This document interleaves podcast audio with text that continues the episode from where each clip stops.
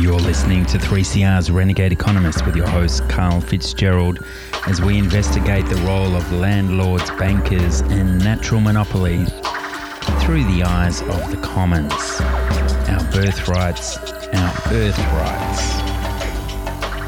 Listeners, welcome to the show. You know, I'm always trying to find people who live the perfect life, the idyllic uh, uh, workspace scenario well do we have uh, a couple of interesting characters for you today. We're joined by Nilmini De Silva, who is a consulting flood risk expert, and Stephen Liaros, who recently wrote a book called Rethinking the City on the birth and death of economics, religion, and democracy. So uh, I met these two at the NINA conference, and they recently came up to our property in Drummond, and uh, we had a great old time discussing the ways of the world. So, uh, Nils and Stephen, welcome to the show. Thank you, Karl. Good day, Karl. So tell me, how did you come up with this decision uh, as uh, planners, uh, well experienced in the bureaucratic process? You, you pulled up stumps and uh, hopped into a mobile uh, van and have been travelling Australia for three and a half years. What was the motivation for that? Well, about five years ago, we set up Polis Plan and we were sort of doing our traditional consulting work, but also trying to talk about these ideas to Greens groups and other communities. And people in Sydney were excited, but we didn't feel that people were really ready to make a leap and, and do something different. And, and we realized that we really need to get to the regional areas and connect with councils and communities who are really looking for something different. So that's what we did three and a half years ago and initially started sort of connecting with uh, eco villages and living there for a little while and, and talking about different ideas. But in the end, we came to a decision that we really had to design and build a demonstration project so we could kind of integrate everything that we've been learning and, and kind of experiencing.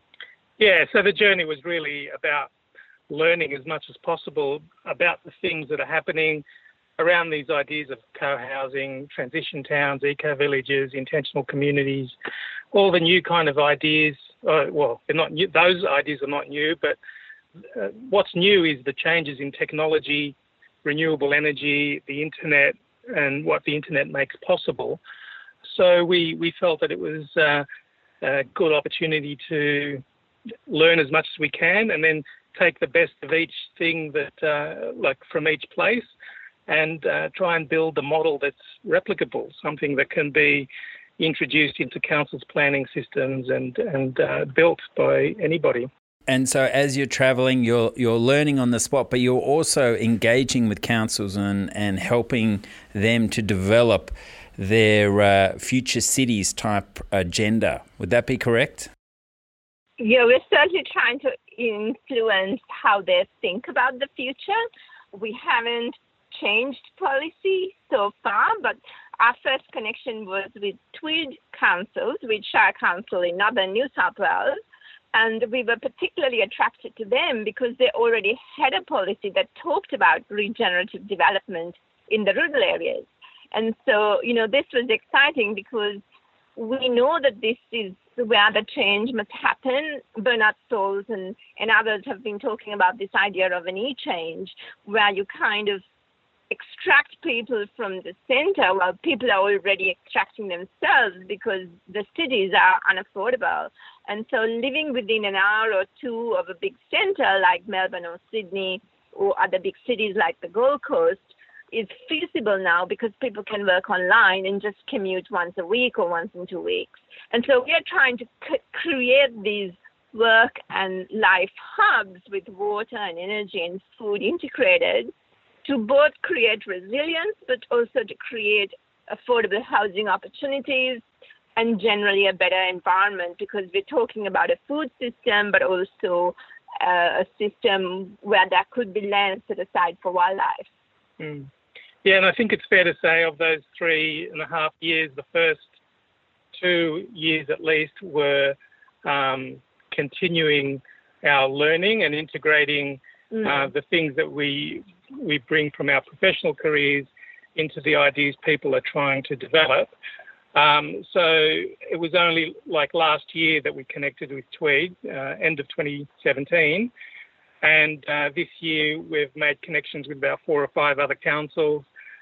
And um, the reality is we only need to find one council that's keen enough to be the innovator, the uh, the one that's going to break through, and uh, and once we can embed those um, policy, make those policy amendments that we we need, and which are consistent with most councils' desire for sustainable development and connected community and resilience, and all of those things that are already there in the motherhood statements, but we're developing an implementation plan for those things.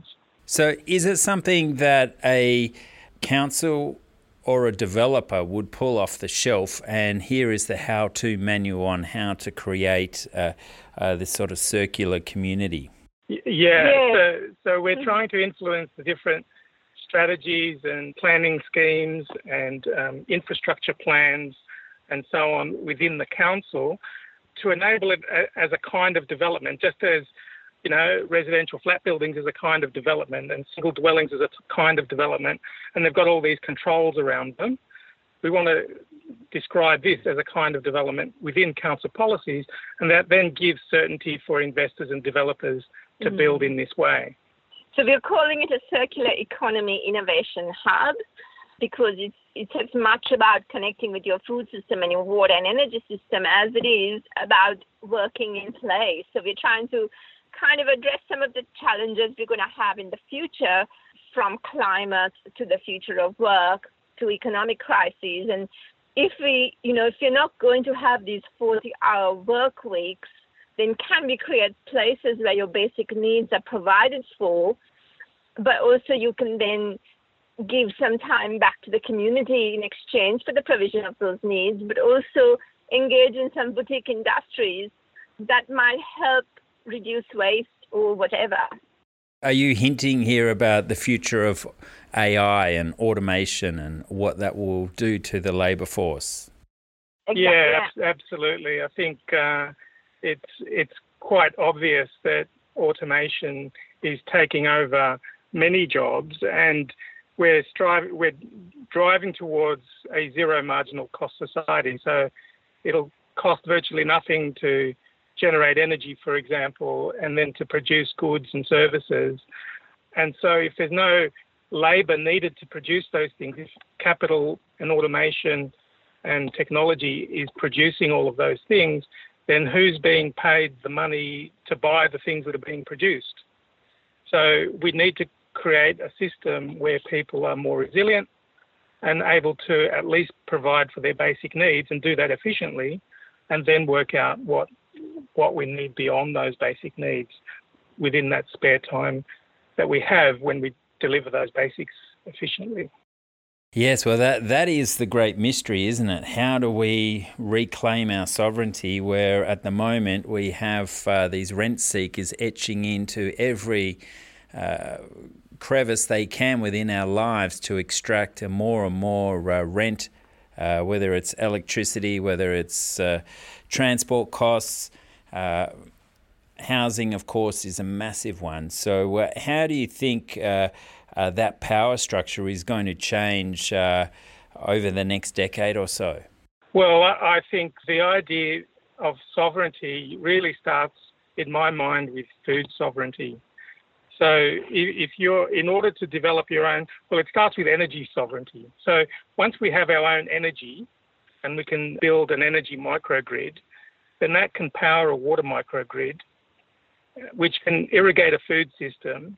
And then when we design the built environment so as to minimize energy demand and create those shared spaces and, uh, and uh, durable structures, that uh, we no longer need to keep buying into the system.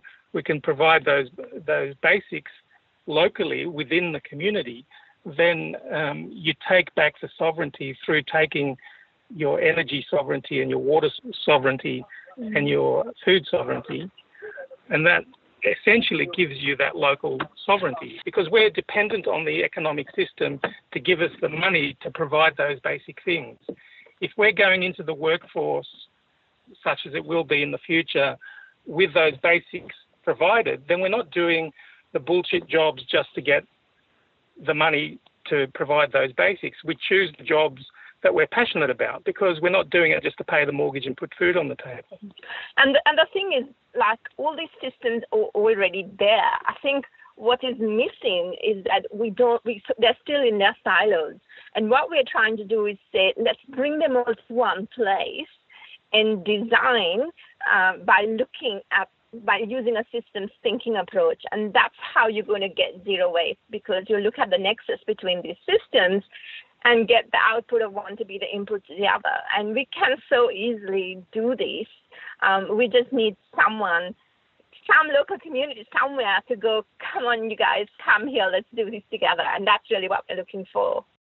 Mm, and so, as you've searched through the nation, uh, you mentioned uh, the Northern Rivers region. You must have visited some interesting communities. Uh, what have been some of the highlights? Yes, so we, we really enjoyed visiting Bellingen because we felt like the councillors that we met and the council staff and the community were very much on board with what we were talking about. There's a very active affordable housing forum, uh, a community group there who's really driving this. And so it really has to kind of come from that grassroots level as much as have the acceptance uh, from from the elected council. So Bello is, is just a fantastic place. It's got a really lovely vibe. Um, but you know, these these these sort of centres are getting gentrified as well, and, and people who've lived there for a long time are getting pushed out once again because disruptions like Airbnb are sort of now being used by big operators for a different reason to that which uh, which sort of when it originated. Mm. Yeah, but in terms of the highlights in those areas, we, we've visited a lot of people in Byron and um, Lismore to a lesser degree, but we've kind of focused just outside of the real kind of that that area, the Byron Lismore area. Uh, although we have contacted Lismore Council, but we're focused more on Tweed and Bellingen um, mm. as uh, yeah, just because we really want to appeal to a broad demographic. We don't just want to appeal to, um, you know, just Greens groups, for example. Mm. It's a challenge, isn't it, as we all work in our separate fields to etch society forward to uh, uh, this place where we can control our own destiny and have a bit of headroom within our weekly budget so that uh, we could step back uh, from uh, the 40 hour work week to have a bit more time with our mm. kids. It's uh, in a way so frustrating that uh, we have these communities uh, that, you know, we, we have this TV show called Neighbours, but uh, we're so poor at actually knowing our neighbours. how have some of these communities you visited worked around that to really encourage those connections?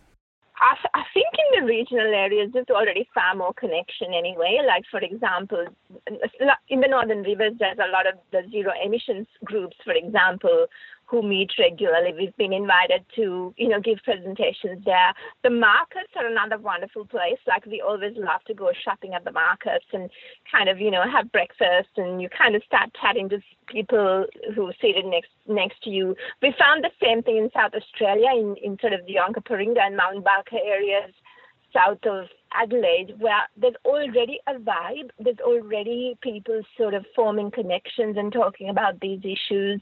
You know, there's yoga classes and meditation classes and so outside of the big cities, I think there's already connection. There's already people talking about the ideas. It, it mm. I think what, what is, um, I, you know, we, we use the phrase "we shape our cities, thereafter they shape us."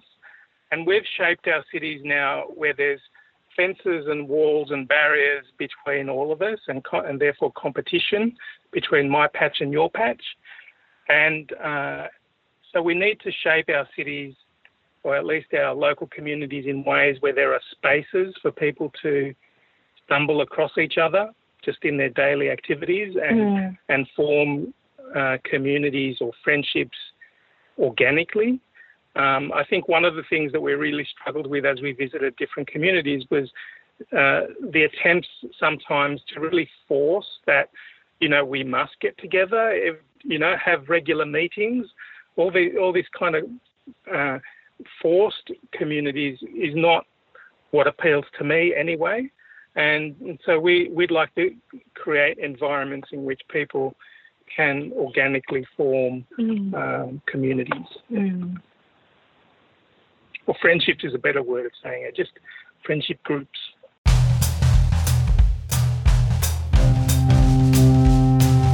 listeners, you're on 3CR's Renegade Economist. This week we're talking to Nils and Stephen from polisplan.com.au, polisplan.com.au. They're travelling the nation, trying to inspire the sort of uh, uh, ethical, green, uh, sensible community developments that uh, we so sorely need. So, uh, yeah, let's uh, take a step back in time and visit the the New Towns movement from back in the 1920s, which was uh, born out of Ebenezer Howard's uh, Garden City type movement.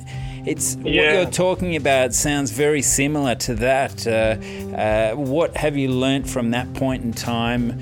Uh, you know, what light can you shed on on uh, you know those thousands of people who tried to get up these communities way back then? Yeah, I think the Garden Cities is a is a fascinating idea because it comes from this this concept of needing to, you know, we have congested cities, and how do we create this alternative magnet, this this more ideal environment outside of the big cities that draws people out instead of this constant flow into the cities. And I think one of the the flaws in the garden cities notion, it's a great notion, but but the idea that the garden aspect of it should be a food system. It shouldn't just be gardens in in the sense of pretty open spaces that are you know nice to look at, good rural landscapes if you like, but but not productive. And that's why we talk about not just beauty but utility. How do, how do we blend beauty and utility in, in the way that we create our spaces?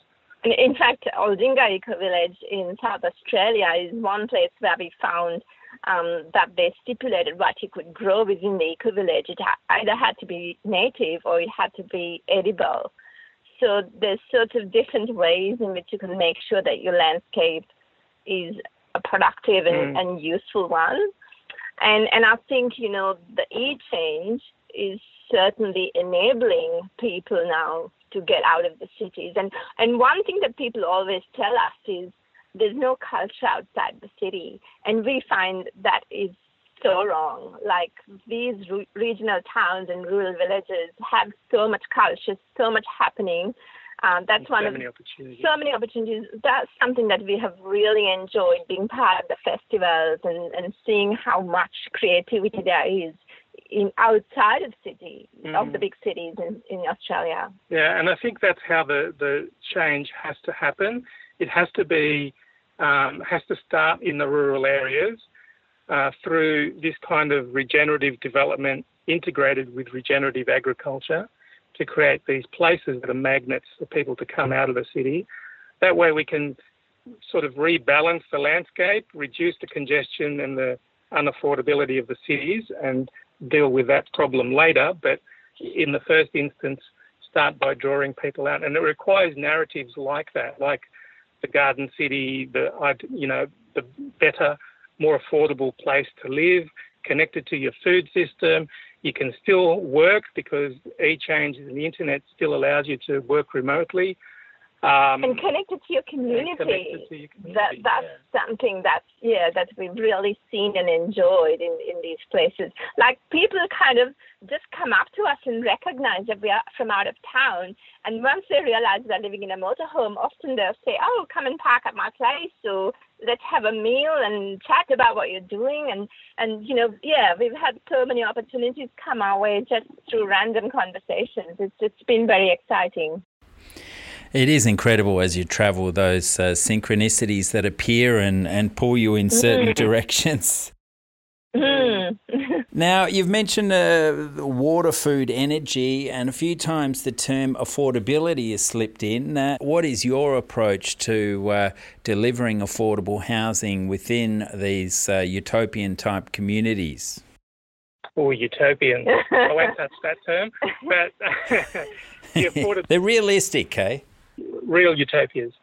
So the affordability is tackled from a number of perspectives. So, firstly, there's the cost of living by producing your own food and your own energy and your own water. So the ongoing cost of living is reduced.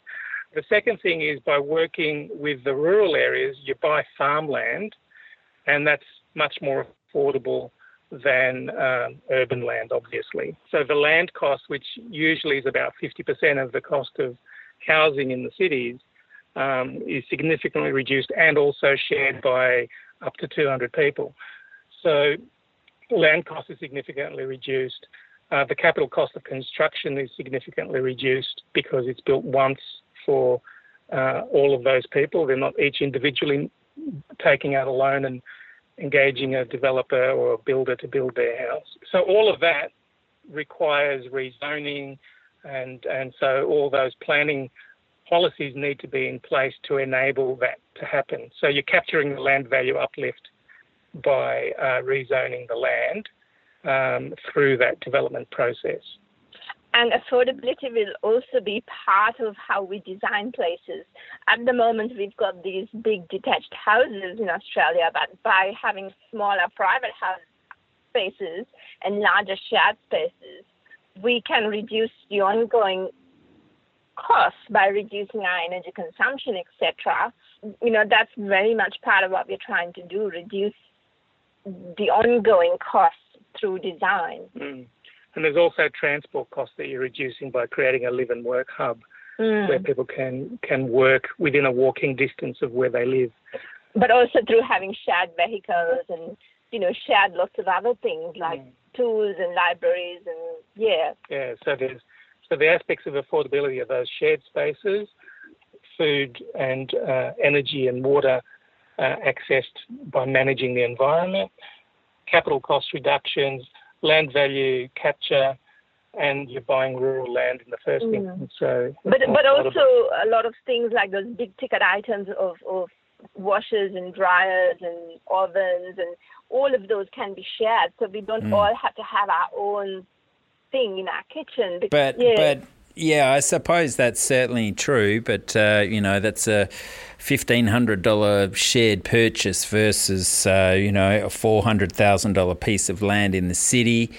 Uh, you know mm. where where are the big savings? It's, for me, uh, you know, my focus is on the land story. So, how would you do the the value capture? What sort of process do you use to ensure that the community gets the value of that rezoning? and uh, it doesn't end up in the bank's hands through higher mortgages. The idea is that the community, where we want to set up a, a kind of a, um, a, building cooperative in the sense that Urban Coup and um, Baugruppen, those kind of models where people are getting together to purchase the land. So, so when they set up the entity, and we're looking at a community land trust type entity, that people buy into collectively. Uh, so they buy a share or units in a trust and they purchase the land. So having purchased it, any improvements that are made belong to that community. And you had some interesting concepts about uh, people's differing abilities to be able to pay uh, to, to purchase into uh, such a land trust. How would that be orchestrated? So you definitely need investors but there's also the way, and this is still evolving, but we're trying to hook into the narratives building around the idea of build to rent, where we would act as a consultant, for example, to this development group, uh, this, this funding group, and, and build the village scale circular economy innovation hub. So the investors would would invest in the in the entity that builds it, but people would come in and out by renting. So so you rent for whatever period you need security. So that allows for nomads like us who, who want who might want to be there for three months. But if you want to be there for ten years, you know, on average, people hold land for I think seven years. So, you know, we construct a system where people can rent and have security. So we need to separate security of tenure from ownership. You don't need to own it to be secure. You need to have a secure um, rental system, as they do in many other parts of the world. Yeah, that that flexibility is a key, but on on the um, the downside to it, uh, with so many people, you know, Australia being uh, the wealthiest nation on the planet, and so much of that tied up in housing wealth, to avoid any share of that rising value, uh, it, it, does put members of your community at a disadvantage. Uh, how, how do you think uh, that would stack up over time with the savings on the uh, water, energy, and food front? Have you done any numbers on, on that sort of uh, comparison so that you know these councils could see that this money would be kept within their local community rather than it disappearing up uh, up the food chain. We know that that's kind of the next step in terms of the actual numbers, but but in principle, uh, we feel that the the numbers would fairly easily stack up because of the affordability savings we mentioned earlier. Um, but but projecting forward, it's really hard to imagine the broader market continuing to rise over the next 20 years in the way that it has over the past 20 years. Mm. So, so what are you comparing it against? Are you comparing it against kind of that best case scenario where prices will continue to rise? I, I can't imagine they're already out of reach for so many people. How can they keep rising further. That, that's what people were saying in the mid 80s, though, and uh, the banking industry yeah. increased mortgages from 20 to 25 years. We now have the yeah. potential for a 40 year mortgage. So, unfortunately, the powers that be will try and manipulate things their way. It's incredible yeah. what they get up to, but uh, yeah, it's up to us to prove those savings. let's play out those those last 30 odd years, though. As you said, the uh, you know, loans were 10 to 15 years in the 80s. And as you said, they increased to 20, then to 25. Most people just assume they'll have it until they get their superannuation now. The other thing that's happened, and you, you can match um, the rise in house prices with the um, the availability of credit as credit became more available and the notion was not that you were going to pay off your house, but that you could pay the mortgage you know, interest rate um, on a weekly or a monthly basis. So people are no longer expecting to pay off their home. They're expecting it to keep rising, and um, when they get their super, they'll downsize, and um, hopefully everything will work out perfectly. And sometimes it does, and mostly now it doesn't. So I think we've reached a point where where there's no more silver bullets or no more ways in which we can keep pushing the market upwards. I think that's the issue now. That how do we, you know, we've extended the life of loans to people's entire life. we've, you know, reduced interest rates to the lowest, and they, you know, they virtually can't go up anymore because everyone will default.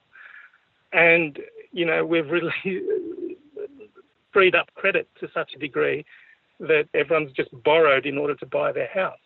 So I think they've run out of ideas as well. Like, I can't imagine where that extra lever will be that allows for that capture to happen again. Uh, to finish off, I love this statement on your website Home is where your story begins, but life is an adventure yeah. Well done to you guys uh, on this uh, incredible tour you're on, and I really do hope you inspire uh, the sort of developments we we so sorely need on this planet. So, uh, listeners, make sure you check out polisplan.com.au, and a big thanks to Nilmini De Silva and Stephen Liaros for today. Thanks, guys.